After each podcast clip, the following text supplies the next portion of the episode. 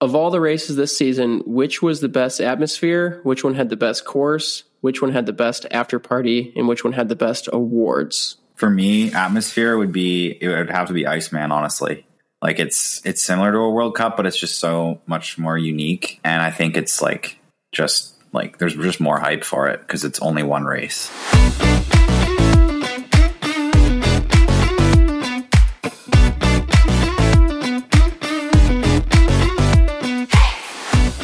What up, party people? We've got a guest on the show this week as Scott is stuck in Massachusetts having car troubles, and our resident fill in, Dizzle Dillman, is camping in the forest with his family. So we brought on Tyler Orschel to talk about all things Iceman and help us respond to the heap of listener questions we fielded this week. You have any questions for the show or you just want to reach out and say what's up, find us on the gram at Scott McGill Jr., Dylan Johnson, and Adam Saban 6 or you can hit us up at the Bonk Bros Instagram page. We also have an email, so drop us a note at bonkbrospodcast at gmail.com if you have a longer question. All right, let's get this Bonk Bros party started.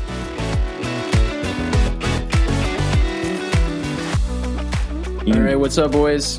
What's up? So, so Tyler, so I got a funny story to kick things off. Um, All right. So, so I'd never heard of you until that Lance Armstrong Strava segment challenge that like happened in COVID. Well, yeah, that's right. You did do that, dude. In like that's like like I literally never heard of you before that, and then all of a sudden, like out of nowhere, you went and like smashed the the com for the challenge. Um, yeah. Did you end up winning that thing? No, I can't. I ended up coming second, I think, in U twenty three. Okay. Okay. Um. Um. Yeah, because it was yeah. like there was like a lot of prize money on the line for that. Yeah, I think um, the win for the elite category was ten thousand. Um, That's crazy. And the, the win for U23 was five. That segment two is like in the middle of nowhere in Pisgah. It's like really hard to get to. It's I it's really weird that they chose that segment. Probably they just yeah. chose it because there's absolutely no traffic and they wouldn't, you know. Mm. Yeah. And no, one, no one would sue them because they ran into a car while they were chasing a Strava segment. Right. It was um, also pretty yeah. savage. Funny enough though, yeah, yeah, like I hadn't heard of you and then like when 2021 race season came around, you were like firing, like you were a force all of last year and this year. So it was pretty cool. Yeah, it's funny that you like that was the first place you heard of me because like I'm not sure anybody else other than like people back home that watch that YouTube channel. Um, otherwise, like nobody else has ever mentioned did, mentioned did that. Lance have you? Did Lance have you on his podcast? No, no. Dude, Lance had Nina on in his podcast. He did. Nina, Nina, oh. Nina won the. uh Nina's my girlfriend for listeners who don't know. Um, Nina won the U23 women's segment and she was on Lance's podcast to talk about it. oh, dude, I no. didn't know she was on the show. That's sick. I think so. I don't, I, I, I don't listen to his show regularly. So yeah, yeah, I, I just listened to the tour, but, mm-hmm. um, yeah, so we, we've got Tyler on today, um, because we are talking about, well, mostly Iceman um, Tyler Orschel, um, you were fourth there.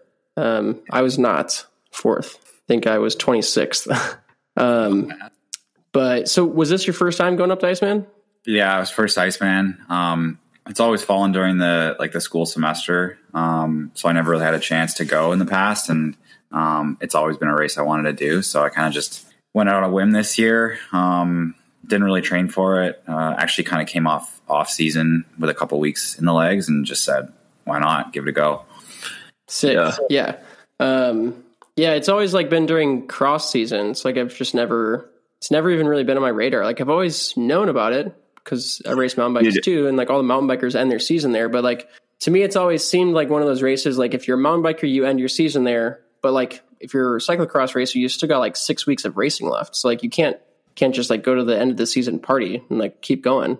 I mean, I guess some people do, but in my mind, it's, it just it, never seemed to fit. It's always been too late in the season for me. Like I'm yeah. so ready for an off season by November.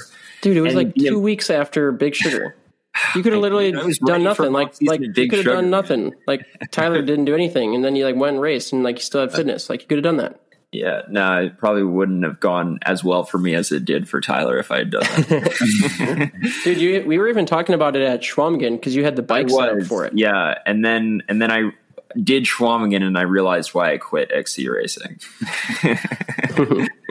um, yeah, dude, the amount of the amount of Michigan people who have told me that I need to come up for Iceman. I mean, I need it. I do need to do it one of these years for sure, and just experience it. Um, even if I'm not like taking it super seriously at that time of year. Although knowing me, I'll probably like come up with this crazy bike setup for it and take it super seriously. But um, yeah, I, I need to do it one of these years. Like people in Michigan, that is, I feel like that's their world championships. They take that race. Oh yeah, so seriously. It's crazy. Dude, it, I mean, it's like it's like the biggest. I mean, it's it's unbelievable how many people are out there. It's it is. I mean, it, it does.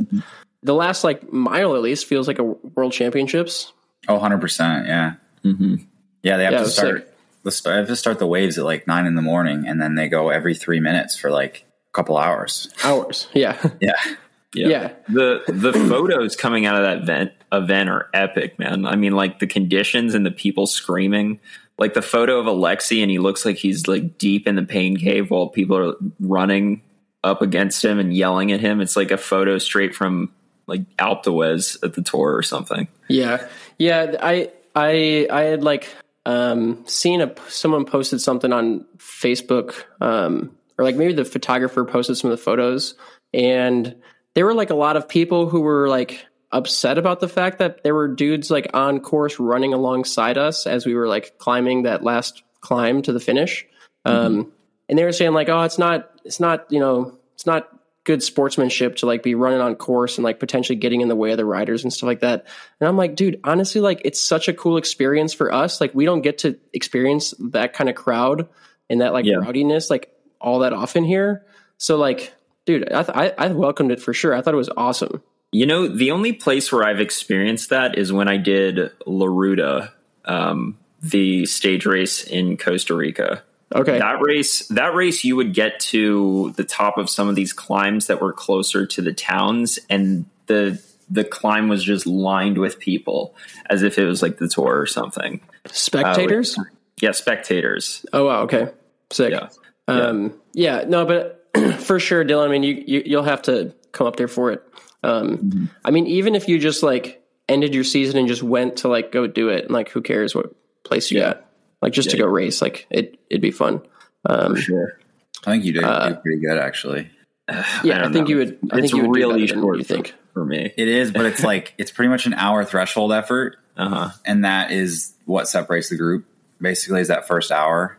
Um, How punchy is it? Because Schwamigan was so punchy. It's not nearly as rolling as as Schwamigan, no, it's so and it's flat. and, and the terrain is way more mountain bikey. Um, yeah. like you know if, if it felt way more like a mountain bike race than like a i don't know Schwamigan's kind of you know wide open dirt road kind of race you know fire road Sure. kind of race um so it feels way more mountain bikey but it's not punchy like everything's super flowy Yeah, it really only gets punchy the last 10k when those rollers start. mm-hmm. Yeah, so I mean that's where like the winning moves go, but in terms of being in the final group, it's the first hour. So Yeah. the setup that I rode for Schwamigan, would that be a good or a bad setup for? it would have been killer Drop bars on a mountain bike. Yeah. yeah Yeah, it'd be pretty solid. Yeah. yeah, i think it would have been awesome What's the, what's the winning average speed for Iceman usually? 19 20? 20. Yeah. Yeah. yeah That's like same for Schwamigan. So so Kerry Werner, uh, he rode a full rigid like drop bar bike, um, basically just like a cyclocross bike. But I think he said he had 50 mil tires. Yeah. Um, and I think like a full rigid with that small of tires, I think that's a little risky. Like sure, as long as you can keep it upright, then you know it can have its advantages at times. Um, but I don't know. I, I don't think like I, to me that doesn't seem the right bike. But I think I think the drop bars could be fast, and I think either the f- you know full hundred mil fork or the th- whatever thirty or forty mil gravel fork. Like I think either of those would have been would have been pretty primo. Yeah. Yeah, I agree. Yeah. Interesting. Um, and we can talk about this a little bit more, or I can even bring it up now. It doesn't matter. But someone did ask about about bike setup stuff, so we'll wait till listener questions. For we can get back Iceman into or it. just in general? Iceman specifically, yeah. Okay. Well, we can I wait like put a feeler out there for for people on Instagram to ask questions about Iceman. So I got a bunch of Cool. bunch All of right, stuff. cool. Um, Okay, so back to Iceman. So Um, so you were fourth, so obviously you made the front group. So I I screwed up pretty badly in the beginning. Um, Mm. well, one I got there late. Oh Like- yeah, that'll do it. I like got there early, like I, I was ready, and then like no one was lining up, so I was like, well, I guess I'm gonna go pee, and then like you know come out and just stand around and wait for people to start filtering in, and like Yeah. literally while I was in the urinal, which was like right next to the start line, I hear everyone like pedaling over, slamming on their brakes and stuff like that, and I'm like, oh, I'm missing it, and I came out and they were already like five rows stacked up. So I think I, I Yeah. slotted in like sixth or seventh row I which was like saw- not ideal. When when when the race is that fast i mean it's like basically a you know a xco start. Oh yeah, um and and i had a good start like i i, I worked up my way up to like the top 15 maybe um Mm-hmm. on that pavement section like right after the Yeah. 180 degree turn yeah, yeah. um but then i was like too far outside like way too far outside and i got pinched off in the barricades that came up and then I Oh, yeah. back to like 50th again and then never saw the front after that so my race was pretty much over after that um it's just like Yeah. when the speeds are that high it's like so hard to chase down groups um because you're like i mean you're just constantly geared out or like stuck behind riders and stuff like that and every second counts um so i, never saw the front group the, i think that the highest i got was like i was with a group of 10 guys till till the finish um and we we must have been like battling for like 16th i think it was um oh yeah, so that was like the farthest up i got yeah. I don't know let's, if you. let's hear about yours because like you obviously made the front the you know the first selection so Yeah. Um, so I kind of knew coming in just from talking to a few people that um, you really need to start at the front of the pack because it's like you said from the gun almost an XCO. Um, so I don't know if you saw I had my trainer set up like right beside the. oh the that was you by the by yeah, okay i, I saw someone over there i didn't know it was you Yeah, because like um, just experience from XC racing. I mean, in that case, you usually have a call up, but in this race, you don't. So I figured instead of going out and riding on the road and missing everybody running to the line, I would just warm up there, and then when I had to go, I'd be right, I'd be right there. And yeah even doing that, it was 25 minutes out, and then all the local kids just went to the went to the start. Um, so I had to like hop off my feedback trainer, screw in my screw in my front wheel, and by then, like I was already like second or third row. okay Um, but uh, I kind of like pinched my way up to second row um, after they did the call ups and everything. Um, so that So honestly, this is 25 minutes before the this is 25 minutes before the start. Yeah. It's like you might as well not even do a warm up, man. That's No. crazy. No, and like I was pretty chill about it. Like I knew if I was second or third row, I could put in like a little bit of a digger in the first minute and like work my way around to the front. Um, but ended up being like in a good spot off the start. Um, I kind of sat like in the top 10, but not really at the front. Um, just to avoid any big crashes and stuff like that. But um, Yeah. Were there crashes? yes. Um, yeah I believe coming out of that like airfield section, there was like a left hander, and then we went through those puddles. Um, one of those sandy corners, some guy dumped it into the bushes right beside me. um, yeah. Um, so then, kind of after the first two minutes, then I like spent a bit more effort riding like kind of top five to seven because like I knew that's like when those sorts of crashes usually occur. Everyone's trying to jostle for position, and I figured the extra effort at the beginning was worth uh, not having my race ended. um, yeah for sure yeah, and then after that, like once the group was kind of dwindled down to about 15, um, 12 to 15 after about 10 minutes, um, then I kind of completely stopped working. Um, cause like I knew, I knew the guys I was riding with, um, like I knew there wasn't going to be any attacks at that point in the race. And there was really no point in me sitting at the front, um, especially being my first Iceman and not really knowing the course.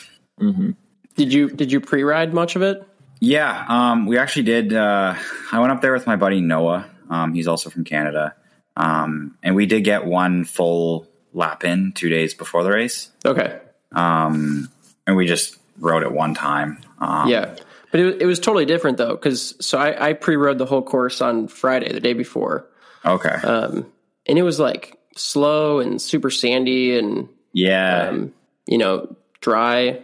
So Bone like dry. The, the the rain, Dylan. It rained like way more than it rained at Schwamigan. Yeah, like Yeah. two inches.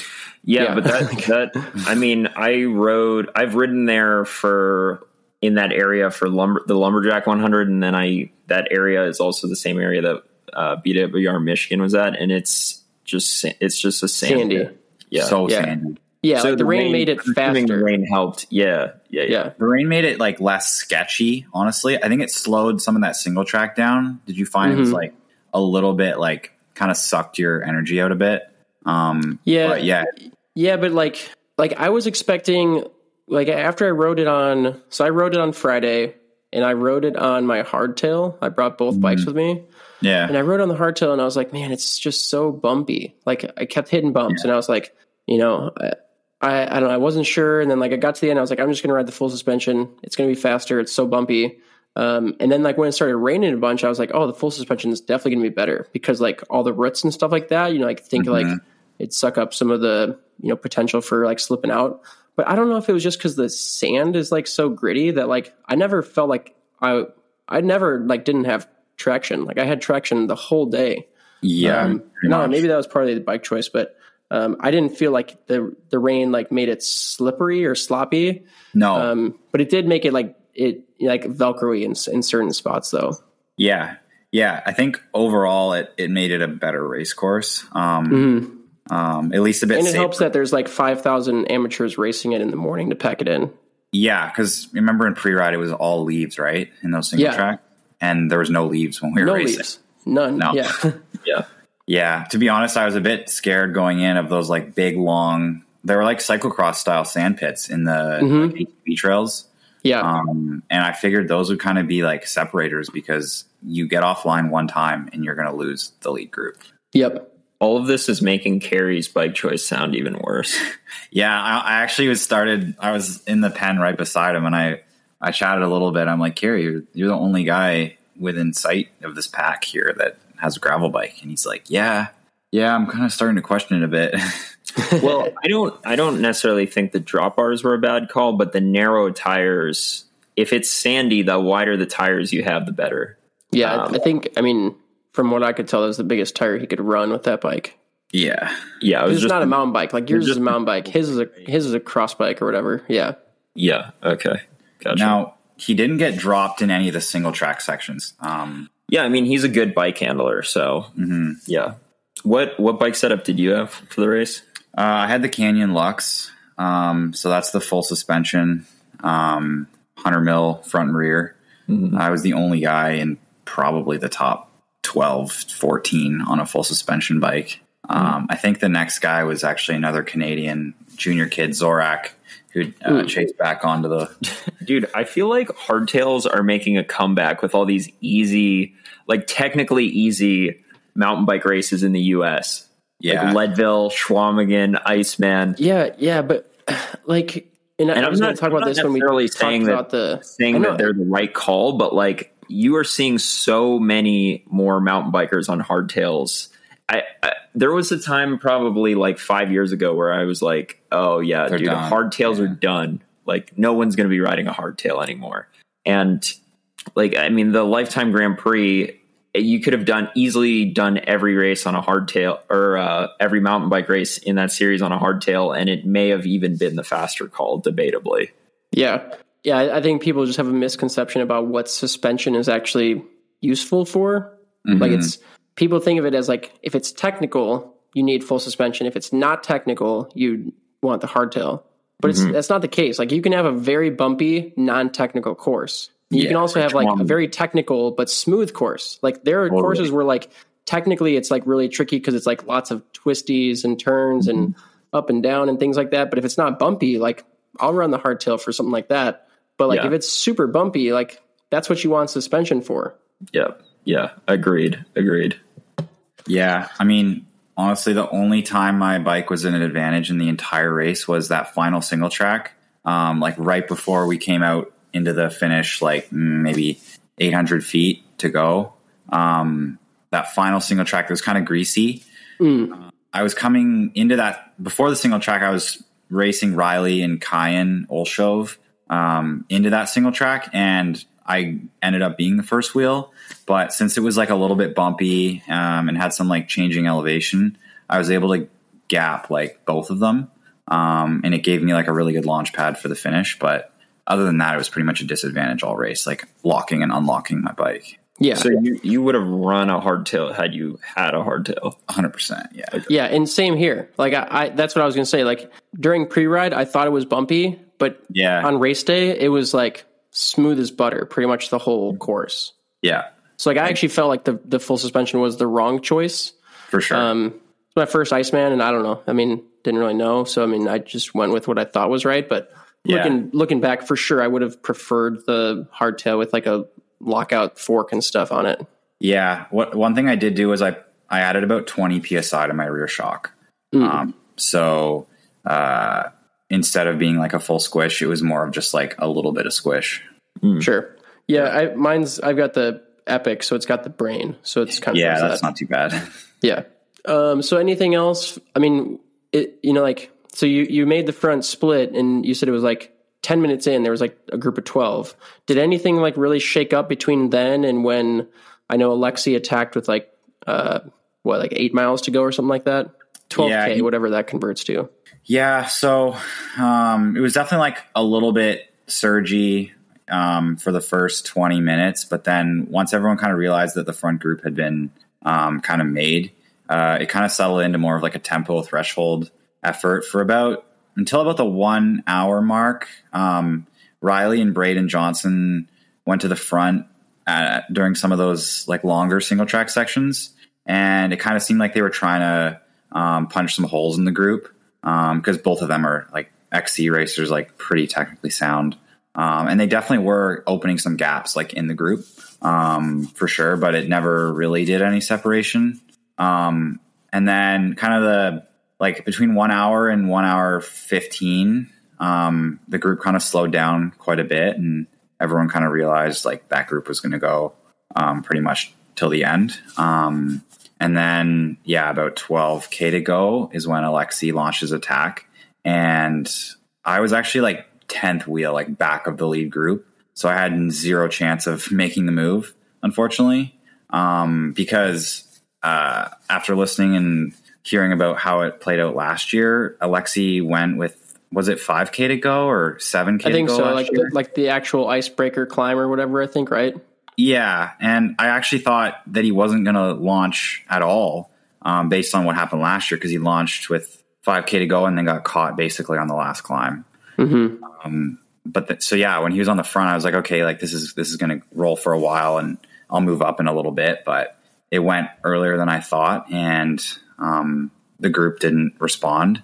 Um, That's crazy. How are they not responding to Alexi? I yeah, I don't know. I like I was tenth wheel, and we were in like a like kind of like a double track shoot through the woods. Um, we were moving pretty quick, so I could like barely see what was in front of me. You almost have to like look around the rider in front of you Yeah. to actually see what's happening. Um, but I watched Kerry's video today. He posted like a a bit of a recap, and I guess he was third wheel when Braden Johnson and Alexi launched, but he had just bridged back after um, uh, his Shimano uh, Di2 went into crash mode. Um, yeah, I saw that. that, that shelled. yeah. Um, so I think Ye- what happened was Kerry wasn't able to respond. Like I guess the attack was pretty significant. Um, and then when Kerry couldn't bridge, I guess nobody really came around and, and did any work. Yeah, yeah, and it sounded like um, Braden and Riley kind of had some team tactics going in, Yeah. and they, they were kind of like they were willing to like whoever whoever was in the move, like the other person was willing to like work to help make it stick. So Mhm. I think Braden was maybe just in better position, so like he went with with um, Alexi, and then as soon as Kerry wasn't able to like bridge up, Riley like shut it down basically, and was like Yeah. not willing to bridge either because he was like I think fourth wheel, so just like put a you know put a pretty big gap pretty quickly, um, and I think sounded like they had like ten seconds by the top of that climb, and then were able to just They did. expand it from there. Yeah. Um, it kind of sat at like 10 to 12 seconds for a good couple minutes. And um, I kind of worked my way back to the front when that happened. And uh, there was like a bit of chatter. Like I know Cole was really trying to get the group to rally together, but that was when Riley was like, "Yeah, like sorry guys, this was our plan. Like I'm not working." um, and I know like Cole and and Braden Lang weren't stoked to hear that, but like on, I mean, Riley didn't actively slow the group down. Like he still rode at like a good pace. Um, and like, I mean, that's that's part of racing, right? Yeah. Well, and um, Cole and Braden probably had the same tactic coming in. They just like weren't the ones to initiate it. They like, might those two guys yeah. are like good friends, and like they probably would have been content with either of them winning either. Also, so Yeah. um, it easily could have been flipped on on those guys too. For sure. Yeah. And then like as the group got dwindled down a bit, like they started looking at me and I was like, well, like I'm riding with Cole and Braden. Like these guys are like pretty big names in, in US racing. Like Cole's the defending champion. Like I don't really think I need to pull here. Yeah, and, and Braden won Schwamigan, you know, so Yeah. similar style race. So like he's obviously suited pretty well for that. Um, yeah, I mean, honestly, it just sounded like a savvy move by Alexi. Like he played his cards right. Um, Oh, yeah. I think it, it sounded like it helped that Braden went with him because they were able to increase the gap a little more than maybe Alexi could have if it was just him. Mm-hmm. Um, and obviously Braden was super motivated. And then I don't know exactly like how it shook out between those two, but I know Alexi had a pretty decent gap going up that last climb, like from the videos that I saw. yeah. So he must have found a way to to gap off Braden at some point, uh, which is surprising because like the last five k are like pretty technical. Like they're probably the most technical parts of the whole course, and and I would have expected like Braden to have a one up on Alexi for sure, coming from XC background and Alexi's. I mean, he's come around a lot with his skills, but still, yeah. you know, not quite on the same level. So Yeah. I don't know if it was just like, you know, punching it up certain climbs or whatever, but somehow he was able to gap Braden. Yeah, as far as I remember, after their kind of initial attack um, on that climb, there was another like three pretty substantial climbs before we came into those final single tracks. And from what I heard, Alexi kind of just hit it on every single one. Okay. Um, and I guess Braden Braden cracked on one of them. okay. Gotcha. Yeah, I my guess is that Alexi didn't want to be with anyone in the No. final single track.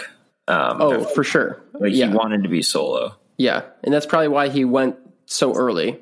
One, maybe to catch people off guard, but two, to like ensure that he could create enough of a gap. Cause it was like, you know, I mean, it was, again, it wasn't bumpy or anything, but it was, I mean, it was a little bit bumpy. Like there were some roots and stuff, but it wasn't crazy.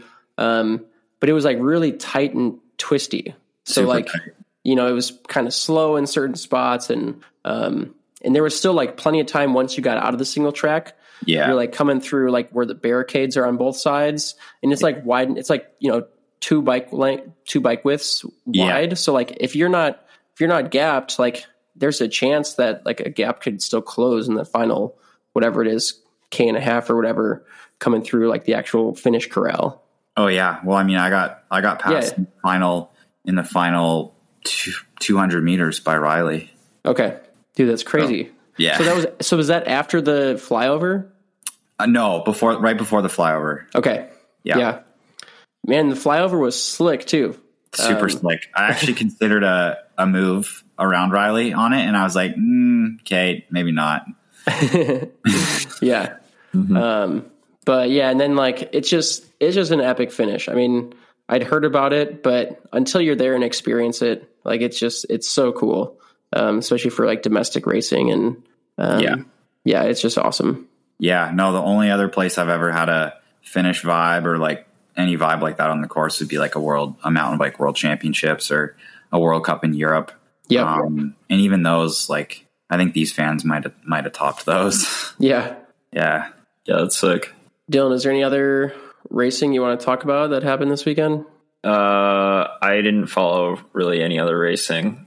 I mean, Alexis Skarda won the the women's Yeah, race, Alexis- man. Um, yeah, um, pretty dope, dude. She's she's a badass, man. She she did Big Sugar on Saturday, and then she flew to Maryland to do Marathon Mountain Bike Nationals the next day. dude, I told you that someone was going to do that. it- I didn't. I didn't think it was going to be her, but Well, she was someone- the, she was the defending she was the defending Marathon Mountain Bike National Champion, so it Yeah. probably made sense for her to do that. But yeah, yeah, and and I bet like her and um, Steve Davoust petitioned like USAC to switch it to Sunday because it was originally slated for Saturday, the same day as Big Sugar. Mm. But both of those cats were in the Lifetime Grand Prix. USAC to do it the next weekend, like that is right? so. I, what like what is USAC thinking? They know that all of these big names are going to be at. And they announced they announced Marathon Nationals so late always too. It's like they didn't announce it till like probably mm-hmm. June. So it's like, dude, you could yeah. like you knew the whole schedule. Like yeah, I don't know what they were thinking. Um, but yeah, that is pretty badass that she she did that. Unfortunately, she didn't defend her title, but um, I yeah, I mean, I don't epic. I don't blame her. Like considering that she raced hundred miles of gravel and then had to catch a flight. But yeah, yeah, and Big Sugar was no joke either.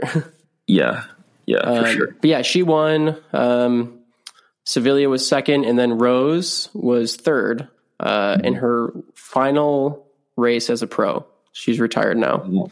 Yeah. Um, which I thought was pretty epic too. She was defending champ and, uh, you know, goes out swinging, didn't win, but still third your last race. It's like yeah. better than like the people who wait till they're like 45 to retire and like are mid pack, you know. Yeah. we were anything. actually just talking about that today. Like, like dudes who are like hold, you know, holding on for dear life to some sort of contract and, you know, they, they used to be winning stuff and now they're, they're barely holding on to the pack.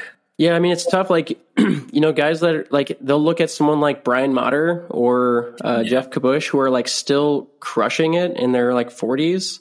Mm-hmm. Like, dude, Brian Matter is so savvy. Like he's so good at bike racing. Like he was, he made that front group. It's like, how is a dude like that still pushing that kind of power? I don't, I don't. It doesn't make oh, any sense oh, to me. He's like 44. Yeah. wow. He's like he's up there, man. He's like yeah. You know, Brian won a UCI mountain bike race this year. Yeah, I was there. Yeah, he yeah, won. He, he, short he won a short track. Yeah. Wow. Like, in Wisconsin. Dude, how is a 44 year old winning short track? It was a C1 too. It was like a big race. Mm-hmm. Yeah, that's crazy. Yeah. Why was so? I'm sure. I'm sure guys in their 40s like look up to someone like Brian and they're like, "Oh, I can still do it," but not everyone's Brian Matter. yeah. Yeah. Why wasn't he at Chequamegon? I thought he was like the king of Chequamegon. You know, I'm not sure. He he went to race cyclocross that weekend. I saw, and and I'm not really sure why. Uh-huh. Well, I I didn't really follow any other racing. I know there was cross racing going on, but I, I'll be honest, I I don't follow cross all that closely to really comment on it. yeah, Eric Brunner won Pan Am's for the dudes. Um, Raylyn Nuss won for the women. That's mm-hmm. it, dude. Your boy, fellow Canadian Tyler Clark. You know yeah. him? Yeah, yeah, he's Dude, a good. Buddy. That guy slayed on Sunday. Yeah, what did he finish up on Sunday? Um, I don't know what, what he ended up finishing, but he was like, dude, he was matching moves all day with with Brunner and Curtis. Oh wow! Um, and he was the only dude hopping the barriers all weekend. They were like yeah. super high, I guess, and he was just sending the barriers every lap. Yeah, Clark's pretty good at barriers. He uh, he's a pretty savvy enduro like downhill racer too. Really? Yeah, he won um, collegiate downhill nationals last fall. Actually, what, dude? And yeah, he's dude, killing he, it in like one of the biggest weekends of the season in cyclocross. Just That's savage. So all three of us went to Brevard College together. I I will say that these Canadian boys know how to ride downhill. They're fast. Got got the Dude, that Rocky Mountain chunk. I guess might have lost. Adam, you there? Yeah. Can you see me? We lost. We lost you for a minute. Oh, I'm back. Yeah. Um, but yeah, man. Um, yeah, Tyler's Tyler's quick and he knows how to handle a bike. Yeah. Yeah, it was sick. Um, yeah, otherwise there wasn't I mean, nothing else exciting to talk about with cyclocross. There's other cyclocross podcasts, so if you really want to listen to cyclocross yeah. in depth, like follow CXHairs. Yeah. They, they they do a pretty good job. Um, okay, so I, I put out a post on Instagram fielding some questions, and I got a lot of responses. Um, Dylan, do you have any questions that you want to go into before I do mine, just in case we don't get through all of mine? Uh, I didn't get a lot of questions, so but I okay. Hold on, real quick. I I think I got like one or two, maybe. I already screenshot them. I got one about ORAMM, which is a very specific race that most of our listeners probably don't know about or don't do unless they Dude, live. Hold on, I got one about ORAMM. I've done it. It's it's the same one. He said he sent it to both of us. Oh, okay. So read that one. All right. So, any tips for ORAMM for the for people who don't know? ORAMM is off road assault on Mount Mitchell, which is a I think it's either 50 mile or 100 k mountain bike race in yeah. um, in Western North Carolina. So he says, I've gotten up the Kitsuma switchback climb running 28 by 42 in 10 minutes. How, uh, how much stronger would I need to be to change from a 30 tooth or 32 tooth chainring? So Kitsuma is just a really super steep switchback climb that's at the beginning of the race and at the end of the race. Um, So I, and I've got a quick answer for that. all right, let's hear it. He he would have to be no stronger if he ran a thirty two fifty. That's true. I, why is he running a 42? Yeah, Mono. Yeah. Yeah. Yeah. come on, Zach, get with the Well, times. doesn't Shimano make they make bigger than 42? Well, it'll be 11 speed at 42. Be on Shimano Yeah. You probably got like that Di two Shimano. Yeah, you got Um, yeah, upgrade, I mean. I think I think that the right move here is to get a bigger cassette, and then you can run a bigger chainring and not lose lose on the road sections. Um, It's more efficient. Anyway. that's that's probably what I would say. I mean, how much stronger would you need to be to run a 30 or a 32 tooth chainring? I don't know. I'd have to go to bike calculator right now and do some calculating. I mean, in theory, you don't have to be any stronger. You just have to be able to do a lower cadence. But um, I would guess, like, if he's, I mean, if he's running twenty eight forty two, like that's a really small gear. yeah. Um, to I mean- bump up to a 32 would be a pretty, pretty significant bump. So, like, even if he could climb Kitsumu, Kit- Kitsuma, um, everywhere else he'd probably be slower. Yeah, I uh, there's a there's a lot of steep climbing in that race, um, and I could see how if you need a 28 to climb up Kitsuma, how it a 28 would be okay for the rest of the race. There there's some Yeah. road sections, but like it's it's a lot of climbing. So, um, yeah, I, my advice is to go with a bigger cassette. Any tips on tires? And I'm assuming he means tires for that race. Uh, I would probably, if I was doing that race, I would probably run really wide tires, like two fours. for sure. Um, I don't know, maybe the max is Aspen two four. Have you ridden there? I've raced ORAMM. You've raced ORAMM. Yeah. Once. Okay, so you you know the course. Yeah, Like, I what did do you it. think? I did it in 2020. Um, and I did go out there and pre-ride a bunch uh, just because I hadn't ridden the trails. Mm-hmm. Um, I ran two four um, Aspens um, for the Best race. XC tire of all time. Yeah, two four Aspens is what I think I would run. Um, Yeah. I mean, you could go with something a little burlier if you were maybe Rekon. trying to be a little more confident on the descent because there is a very Long. long technical descent in the race. Like one of these descents where your arms are just going to be screaming at you. Um, Yeah, that that two four Rekon is a pretty solid front tire too. Yeah. It if it's wet, I might run a Rekon Race up front. Um, because coming down oh, what's the name of the descent? From the parkway. Um Heart Heartbreak, I think. Mm-hmm. I think that's what it's called. Yeah, that's the one. It's like 15 minutes of descending and it's pretty rooty. Um, so if it's wet, which it usually is midsummer, you might want more traction than an Aspen. Yeah. He also asks, would those inner bar ends uh, be beneficial for short stints on the road? So, uh, inner, by inner bar ends, maybe he's talking about something like what Keegan used for Leadville, or maybe like something like what I used for Leadville and what Adam used for Leadville. Um, I don't. There's not a lot. There, there's there's a section on the Parkway Road, but it's it's a gradual climb. And then there is a section at the road at the beginning, and there's a section of road at the end. Whenever I've done it, I haven't used aero bars or any sort of bar ends, and I'm an aero bar guy. Like if it's an advantage, I'll use them. Um, and there's so much climbing, so like having a light bike is an advantage. Uh, But What do they weigh? Like two hundred grams? yeah, but like That's if you can, if you can only if you can only use them for I don't know ten minutes out of a four and a half hour race, you know, like is it really worth it? um, I didn't realize maybe it was more that than short. ten minutes, maybe Maybe maybe 15. at the most. Um, yeah, Then yeah, I- probably not actually. Yeah, because I mean you're you're going to gain what thirty seconds on that. yeah. That. Yeah, I mean, if you're using, if we're talking about bar ends, those are those are really light, and you know they don't add much to your bike. Uh, if we're talking about a full aero bar setup, probably. I, you know what's funny though? Actually, the course record is set by Jeremiah Bishop, and he was using aero bars. yeah, but JB probably found other ways to utilize the aero bars that like everyday person couldn't. Yeah. Also, I don't think he was running that setup specifically for ORAMM. He was more so testing it out to see if it would be a good setup for Leadville, which was like the next weekend sure. or something. Yeah, that makes um, sense. So yeah, that's my answer there. All right. How much effort should I put into getting to the base of Kitsuma in the beginning? I would just pace yourself properly. Forget about forget about trying to stay with any sort of front group to get to Kitsuma. No. It's not worth it. Like there's not you're not even like drafting off of people after that. It's like just conserve your energy, ride at a ride at a sustainable pace going into Kitsuma, get up Kitsuma and and ride at your own pace. There's like no need to sort of make some sort of front group selection at that race because um, there's like minimal drafting at that race, and it's long. Yeah, um, cool. That's that's all the questions he had about ORAMM. We can get to uh, Iceman questions. Okay, so I've got one non Iceman question first, okay. um, and this is from Timmy D. He sent me his last name, but I don't remember what it is. Timmy D.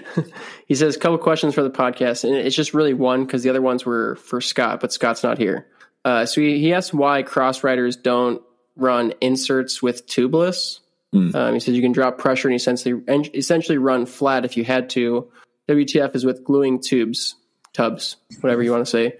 I'm newer to cross, but my setup is Cushcore gravel slash CX liners with orange seal and no issues, no burping, and you can corner better. He just doesn't get why people are still running tubulars. Mm. Yeah, I mean, I'm not, I'm not like a cross racer, but I would have to say that it's probably just down to tradition. Um, yeah, I mean, like I've done a decent amount of cross. Um, not like I've never really done a full schedule, um, but I've raced cross worlds in Europe three times, two or three times. Um, I've done Christmas cross in Europe, and um, when it comes down to like the traditional muddy races, tubulars just I've always found just get more purchase in the mud um, than a tubeless. Um, I think part of it's maybe just this like how soft the tubular tire compounds are. They kind of just like form to the the bumps under the mud. Um, but yeah, I've tried both, and the tubulars have always just been like a little bit more comfort- comfortable. Have you tried tubeless with Cushcore though? Because that's what he's specifically asking about. Um, yes, I have actually. I okay. borrowed a I borrowed a wheel for a race. Um, it was like an NCCX, and I, it was set up as tubeless with Cushcore. Mm-hmm. Um, I can't remember how much I liked it. Um, I felt like I had good grip. It was a, a fairly muddy race actually, um, but like the only thing I can think of as a disadvantage is like there's less less volume um, for like cushioning. Sure. That's yeah. the only disadvantage I could think of. Adam, what do you think? Um, so I mean, I've raced a lot of cross, and and I've run exclusively tubeless since 2019. Um, so I've done a lot of cross racing on tubeless, and I mean, for me, it was just like logistical reasons. Like I didn't want to have to travel with four or five wheel sets. Yeah. Um, like already traveling with two bikes is enough. Like you don't need to have two or three more wheel sets on top of that. Yeah. So I dude. would just run tubeless, and then if I needed to switch tires, I could. But I even just started just running the same tire, like in all conditions, and like I didn't really give a shit what happened. Um, but I also like, dude, cross seems so equipment intensive for intensive for such short races, man. It is. Yeah, you know that's why. I mean? That's why I stopped racing cross this year. I was like, like you oh, need just over it. two bikes and like a million wheel sets. It's just like, yeah. And you're racing for an hour, and then after the race, your bike is trashed. Yeah, it's the most unappealing. yeah, like, aspect of cross to me. Yeah. For sure. If, if cross was in the summertime, it would be awesome. I don't know why cross has to only be in the fall. It's so stupid. every cross racer I talk to says the same thing. Drew says the same thing. Uh, Scott says the same thing. They're like, yeah, like racing is fun, but the the equipment, both getting it ready before and then cleaning it after, is such a pain. Yeah, I agree. Yeah, so I don't know. I'm I'm game with the tubeless setup. Um, I think it's easier and cheaper, and I don't know. I, I found it to be pretty reliable. But I, I like never flat tires. Like I've flatted like three tires and ever in a race. So like I don't know. It's just not something I'm worried about. No, not in cross. Yeah. Um, and and I actually prefer like I prefer running a little bit more pressure with a little bit more tread because I, I tend to corner a little bit more like a mountain bike. Mm. Um, so I like the stability of the of the tubeless tires a little more so than like the folding nature you get. Like yeah. With oh, tubulars, yeah. like it's all about like you have to have the exact pressure. Like you want it to fold a little bit, but you, you can't do. let it fold too much. Um, yeah. And I've just I've never really been comfortable with like finding that edge and pushing over it. Um, mm. It's just like not. I don't know. I just feel like I I just don't like it. So I kind of like tubeless for that. The little stiffer sidewalls. Yeah, no, it is a lot simpler, and it, it, gives you that ability to literally switch tires 30 minutes before going to the start line if you want to. Yeah, for sure. Yeah. Um, okay, so first Iceman question. Um, so Ian Anderson says, I've seen a variety of bike setups for this race, from gravel bikes to full sus. What is the fastest? And we kind of touched on this a little bit. Um, there was another question here uh, from Brazieri. I don't, I don't want to like go to their Instagram page and find their name, but that's their handle. Um, he says, "How come you chose the full sus instead of the hardtail?" So we'll kind of loop these into the same question. We talked about it a little bit. Um, I I personally think the drop bar mountain bike would be so sick for this race. Um, I got done, wished sort of that I'd race the hardtail. I mean, like you can only wish so much because like it's not worth it. But um, like looking back, like I wrote in my notes, like next year like lean towards the hardtail. Um, I don't have a drop bar mountain bike though, so like that wasn't an option for me.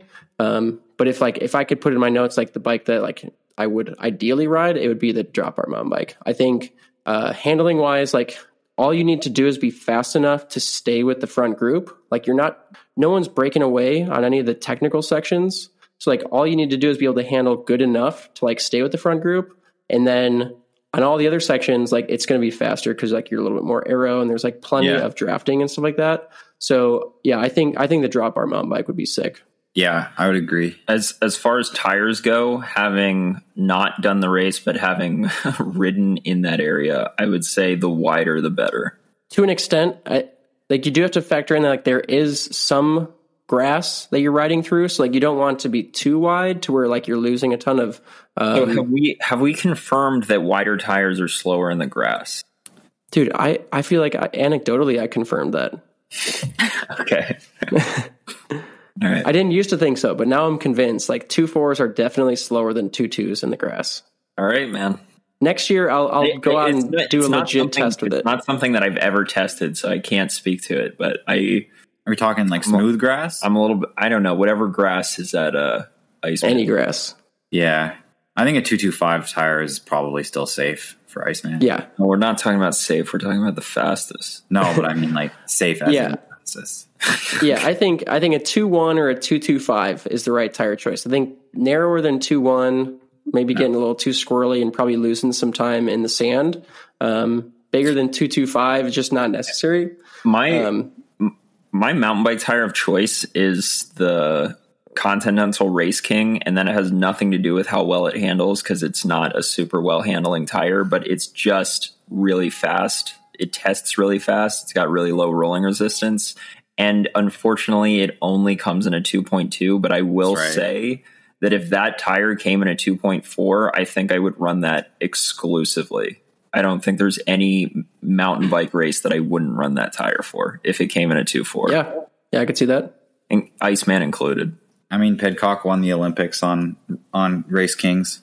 Um, they could have been some prototype like two three five two four, but they were Race Kings. Yeah, and it looks like Ineos uh, had him do a lot of testing with different equipment and stuff too. So yeah, you know, I, do they have a continental sponsorship, or could he just run whatever he wanted? He could run whatever he wanted.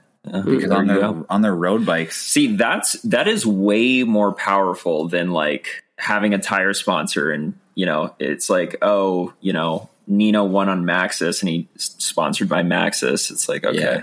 But like if you can run whatever tire you want to run and then you pick a certain tire and then you win the Olympics on that tire, that's that to me is way more powerful than having a tire sponsor.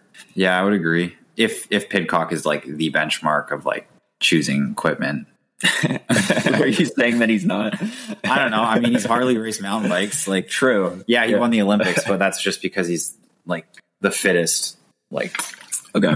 yeah, Fair enough. I don't know, Tyler. What do you think? I mean, would do you have a hardtail? Like, could could you have raced a hardtail if you wanted to? I didn't have a hardtail this year. No, Okay, Um, so you yeah. didn't really have a choice. I didn't have a choice. Um, don't have a gravel bike either. Um, but I wouldn't have raced that.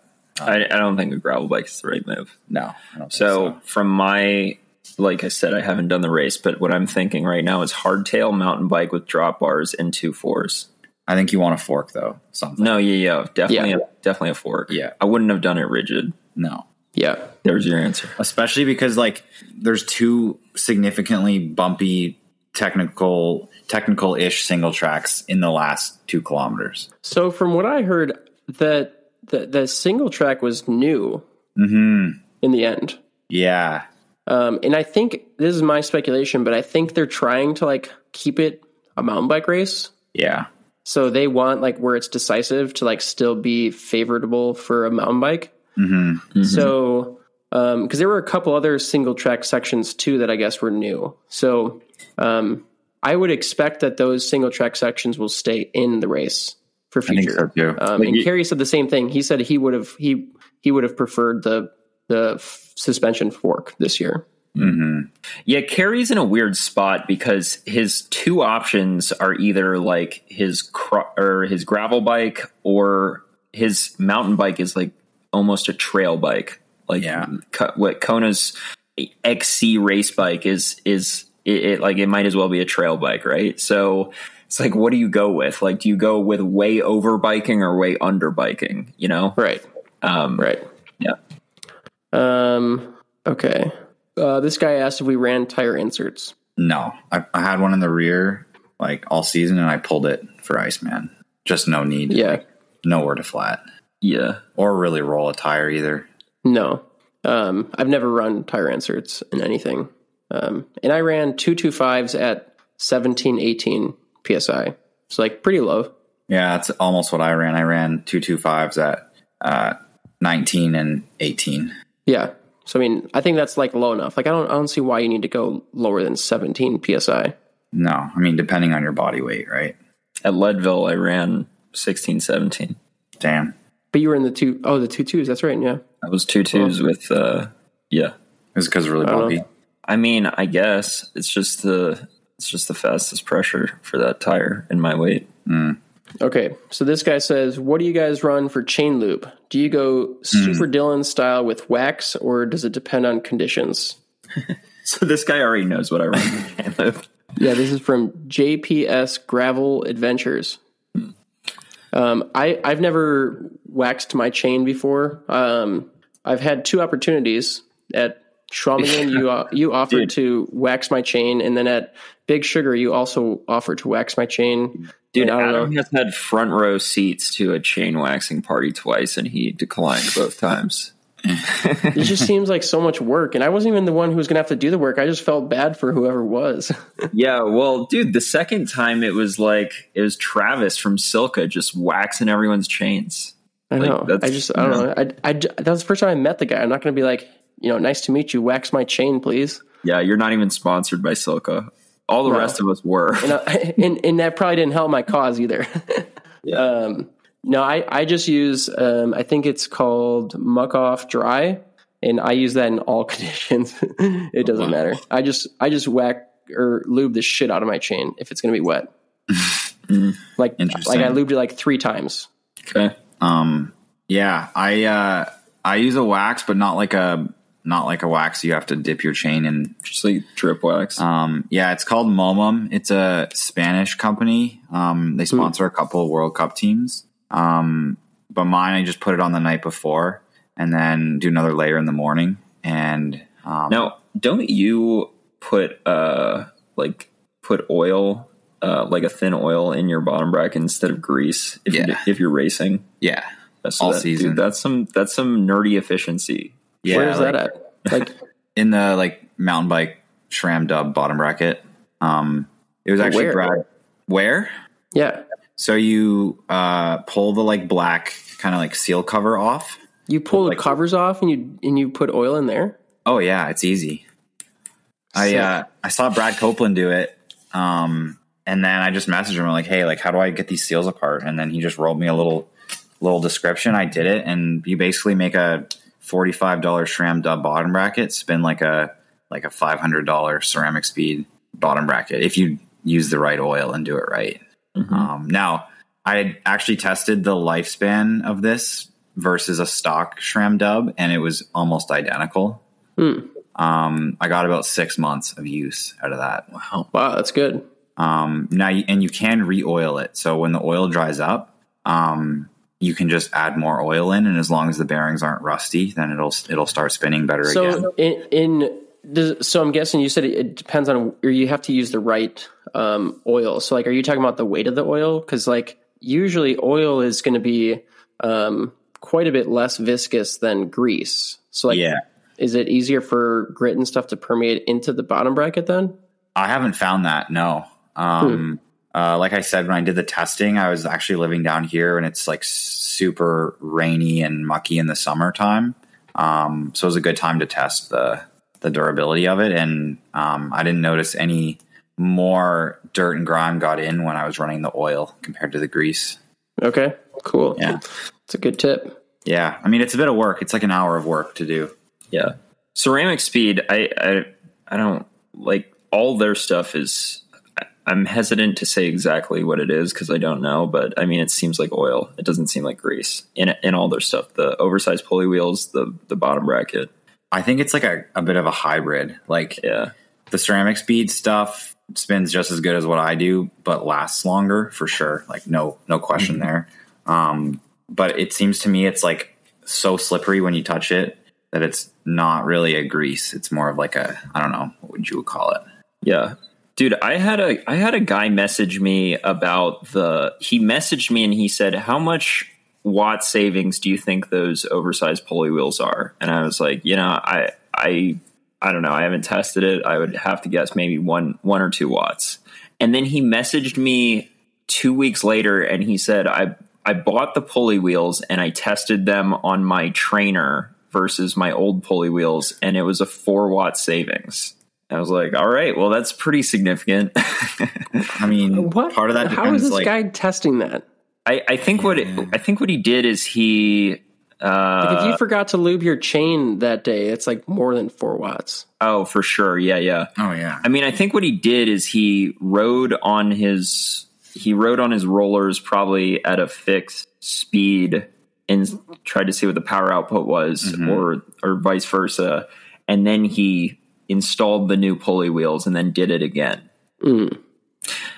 I mean, that's so. That's does that translate to the real world? I, I, don't know, but that's he, that's what he that's what he told me.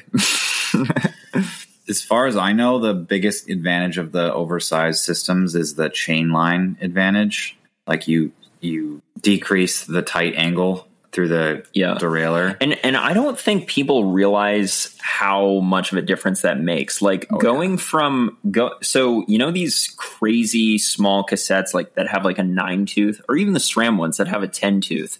Going from an 11 to a 10 tooth is I, I'm gonna misspeak here, but like if I had Josh from Silca, he knows like these exact numbers, but it's like something crazy. It's like four watts that you're losing or something. And then if you go to a nine tooth, it's like another four or five watts. Like it's a lot of it's a lot of lost power when your chain has to bend that much oh, around yeah. the cog. Mm-hmm. Yeah. Um, okay, so he would he would love this conversation. yeah. we love you, Scott. We miss you. Um, okay, so Chase the biker, which is Chase Wark, he says, uh, mm-hmm. was y'all's off season plans and how wild are the crowds at Iceman? So we can talk about that first. I mean, they're freaking wild. You, you just got to go. Mm-hmm. Yeah, like that's it. That. Is there an after party? Uh, yeah, that's that's why like it's like the end of the season shindig is like the whole. T- I mean, I, I, wouldn't say the whole town, but like yeah, there's like tons of after parties. Mm-hmm. There's like a there's like an actual after party at the venue. Yeah. Um, and then there's like after parties in town, like at all the bars and stuff. Yeah, I didn't go downtown just because I had to drive back to Brevard the next day. Mm.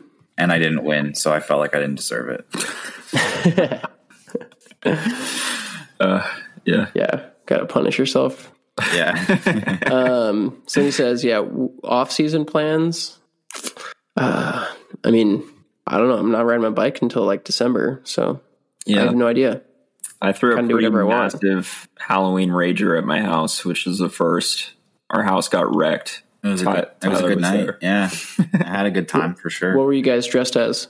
Uh, what were you dressed as? Like an alien? or I was an illegal alien because I'm Canadian, living in the Yeah. US currently.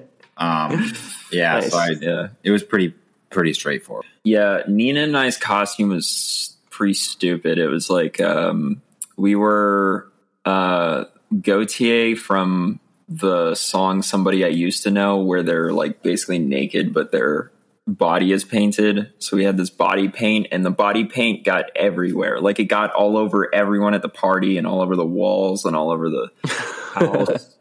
it just made the mess the next morning even worse. Um, so, and it was also really hard to wash off. So, and also, like, we originally invited the Brevard cycling team, and they were like the original ones that showed up to the party. And I guess there were a couple other parties on campus that got shut down. And by the end of the night, it was like no one from the cycling team and a bunch of people from I don't know. Uh, It, like by the end of the night, I didn't know a s there were still forty people in my house, and I didn't know any of them. That's when I left. so yeah, that's how the off Classic. season's going. There you go. um, And we also got camo Busch for people. oh yeah, but you didn't drink any. No, Tyler, did, did, so are you done with off season then, or or was like Iceman Yeah, just like an off season break from off Well, season? technically, yeah, technically, I took my off season when I finished uh, the World Cup final in September. So Iceman was technically my first race of next season, I guess. Oh, Yeah, that's trippy. Yeah. I mean, that's kind of the way I'm looking at it. Like, I did a couple weeks of training and then whacked a race out. So so now you're like full bore training though, yeah, not like, like, base season. yeah, not like trying to get race fit. Even though I'm doing Hendersonville next weekend, um, and then Canadian Cross Nuts the weekend after that. Um, it's basically race season. yeah, but it's Yeah, like seriously. fun races that if I do well, that's sick, and if I don't do well, I don't really care. Yeah. And are, are you like next year? You are you are you primarily focused on the World Cup series? Yeah, pretty much For XCO? Um, yeah, pretty much exclusively. Um, I do plan to throw a couple of one-off races in there, like definitely Iceman, maybe an Epic Rides, um, maybe a gravel race, but Epic primarily- Rides are they coming back?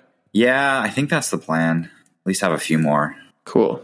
Dude, you ought to go to you ought to go to Schwamigan. Probably do well there. Yeah, yeah. Schwamigan and uh, the people I was staying with at Iceman told me to do Ore to Shore. Yeah, apparently the three of those races are like a triple crown or or something. Yeah, Yeah, Midwest Triple Crown. But uh, Ore to Shore is the same weekend as Leadville. Oh, that's okay because I won't be doing Leadville. I don't think. Yeah. um, but yeah, they're they're basically all like pretty similar and like kind of old school mountain bikey, pretty sick races. Yeah, I kind of like to do that just because like there's a lot of hype up there, and um, Yeah, old school mountain biking is kind of cool too. it is cool. Got to get your sponsor to send you a hardtail for next year. Then Yeah, I think uh, I think I could work that out. You gonna be on Canyon again? No, No.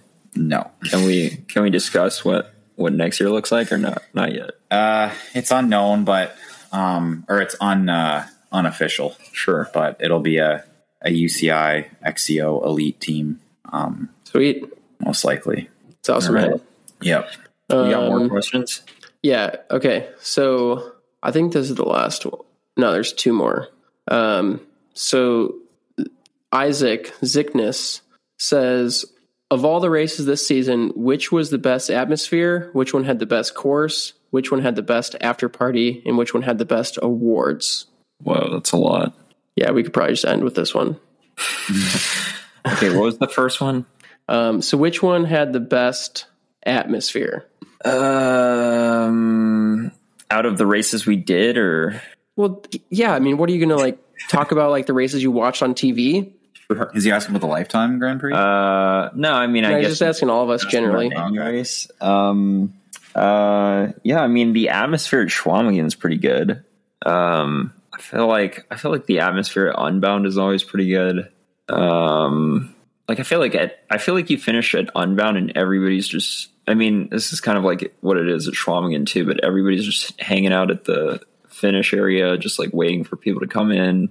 Um, and it's like it's downtown there, and there's like a lot of there's just so many people. Um, it's like a kind of cool vibe. Neither of you guys have done Unbound, so you can't. Mm-mm. No, no. I don't know. What do you guys think? Mm, for me, atmosphere would be it would have to be Iceman. Honestly, like it's it's similar to a World Cup, but it's just so much more unique. Um, and I think it's like just like there's just more hype for it because it's only one race. Like yeah, eight World Cups, but there's only one Iceman. mm-hmm. So I'd yeah. have to do that for sure. Um, yeah, I mean, I, like it's it's hard to say. I mean, like I did so many awesome races this year that had like really cool vibes. Um, but I think the thing that really makes Schwamigan and Iceman unique is that the amateurs race in the morning mm. and then we race in the afternoon, and that just like makes such a big difference for like the crowds and like the finish line atmosphere because um, everyone sticks around and it like actually makes it feel like a legitimate professional sport instead of like finishing another race where like you finish top 10 but like no one's there because everyone else is still racing it's like you know you got like five people cheering for you but like and that sucks you know like yeah. um like it's so much better when they separate the races and they put us in the afternoon. And and i think that's from our perspective but for sure from the amateur perspective too. Like they love that. So i i've made this suggestion before of like for example for leadville and for unbound and some of these longer races of having the amateur race on saturday and the pro race on sunday. Do you think the amateurs would actually stick around for the pro race on sunday? I mean obviously not all of them would but do you think a lot of them would in order you know to i mean it's it's crowd it's hard to say, but like maybe a race like Unbound, you'd get people who like want to drive out to like the craziest section because they rode it the day before and they're like, oh man, that like little Egypt section is going to be so crazy because like everyone crashed there in the amateur race. So they yeah. like get all their homies to go out there and like ride or like watch everyone ride through those sections. Like maybe they would, um, and that'd be kind of cool if they did. Um, I know for like the epic rides races, whenever we would race the day after, you'd get like quite a few spectators out there. Um, lining the course and at certain technical sections, and then like for sure at the finish line. Um, like way more than the year that they did the epic rides, where like w- it was like mass start, and like then there was like no one at the finish, and like that just that's kind of lame. I don't know, just, just doesn't feel like a legitimate sport anymore. Sure. Yeah. Um, okay, so what was your favorite course of the races you did this season? This one's favorite. probably really applicable to you, Tyler. Um, honestly, uh, it was a new course on the circuit this year, the first World Cup in Brazil. Mm. Um, it was badass. Uh, they actually had a like a UCI C1 the week before, and that course was supposed to be the World Cup course, um, and it had some like gnarly drops and gaps and like um, like super steep like features that you have to full commit to um, on these like little XC bikes we ride now. Um, and they actually ended up like dumbing it down a little bit for the World Cup the week after, but that C1 course was gnarly and like super sick. It was in the jungle. Um, yeah, they just did a really good job on it and like really hit on like every aspect of modern XC, I mm-hmm. think. Cool. and it was the the C1 course that was like a man-made course too? Yeah, I mean it, it was like man-made features, but like very natural feeling, like you were riding like real dirt through the jungle. It wasn't like cool propped up gravel or anything. Not like an yeah. Olympic, Olympic course. Yeah, which is unique. Like a lot of times, the man-made features like don't feel natural at all. No, no, it was super cool. Um, yeah, I really wish they didn't dumb it down for the World Cup. Mm-hmm. What about you, Dylan? Favorite course? Um, just I, say Unbound I, and let's move on. say Unbound. um, I I actually really enjoyed the BWR Michigan course just because it was so. And Alexi would definitely disagree with me. Mm-hmm. I, I, don't think he liked that course, but I I just liked how it was so difficult to pick the right bike, and there was such a wide variety of terrain from like deep sand to single track to road. Um, I'd probably go with that one. Sweet. Um, I really liked Big Sugar. Mm. I I I really really enjoy technical gravel riding. Yeah. Um, like I'm pretty good at it, and it just makes it more fun. And like it wasn't super technical, but there were definitely like some sections where like like I like when you can when you can force a selection in a gravel or in in a technical section, and like that's how Big Sugar was. Like if Yeah. if you were if you had the right riders around you, like you could have forced a selection on some of those descents. Um, Yeah, So- dude, we were doing that all day until I got dropped from your group. I know that's what I'm saying. You had to have the right riders around you. Unfortunately, you were not the right rider. Dude, if if Russell or Keegan or anyone in the top five had had my bike, I I think they would have won by like ten minutes, five minutes. Possibly, but yeah, I, I like that course a lot. I thought it was awesome. Um, okay, which which race had the best after party? It's a good question. I'm not much of a I'm not much of an after party kind of guy. So I think what he's talking about here is like Just like the finish, finish line party. finish line vibe. Yeah, yeah. Not like literally in the club after the party. I mean after the Uh, because I know that that happens at some of the races, but usually I'm too freaking tired and I just want to go to bed. Um, like especially if the race starts so early in the morning, like I find myself falling asleep. Anyway, um, well, that's kind of the similar to the first question, is it not? Yeah, I think it is pretty similar. Like, I think the way that we kind of interpreted the best atmosphere sort of included that after party vibe. So, um, I would, I don't know. I feel like the answers are probably pretty similar. Yeah, I mean, I'd say Iceman. yeah, I didn't. Yeah, I didn't stick around for the after party at Iceman, so I don't really know. But um, like World Cuppers don't really party until the end of the season. So the only after party that I like took part in was the one at Big Sugar, which was the official Lifetime Grand Prix after party at whatever like bar that was. Um, and that was cool. Um, so I'd probably say Big Sugar. Um, there was just a, there was a lot of people there, not just Lifetime Grand Prix people, but just a lot of people in general. Um, we met fans of the podcast there, so Yeah. yeah, that was a cool Yeah, that time. was pretty sick. Um, okay, so the last question, then we'll wrap this thing up because Tyler's like training full bore, so we got to get him to sleep. I got arrested. tomorrow. Okay. also, my laptop is like about to die, so Okay. Um, which which race had the best awards? So you can interpret this as either financial awards or like the sickest trophy or something. it's got to be Iceman. Yeah, for for me, the ice trophy. Yeah, you can't. Yeah. and it's got good prize money. yeah. Yeah. Yeah. Which which which race has the biggest prize money in the U.S. right now? Do we know? For like a, s- it's probably BWR California. I think Alexi won like I don't know five or ten grand for that race. Well, I It'd have to be was ten thousand. Yeah, I'd have to go back and look at what his check said. I know there was a lot of Um, prize money at BWR California. Okay. Yeah, I'm trying to think of what else. I, I know there were there were a few that had a ten thousand dollar for first. I want to say Schwamigan was 10, 10 grand for first, or maybe it was five. I think it was only five. Was it five? Okay. Yeah. Um, I'm going to shout out to my homies up in North Dakota at the Nepomuc Gnarly who put up 10 grand prize purse for a race that had like 30 people, What? um, which is pretty sick. So, so like prize purse to uh, participant ratio, like hands down, biggest in the country. That's so crazy. what is the race? It was just a 100 mile gravel race. Oh, okay. Yeah. Yeah. Adam Roberge won it. I was second. Oh, okay. Yeah. Um, cool. Well, we'll wrap it there. Thanks, man. Thanks for coming on. Yeah. Thanks for having me. Look forward to hearing the uh, team announcement for next year. Yeah, for sure. Maybe uh, sometime in January. Okay.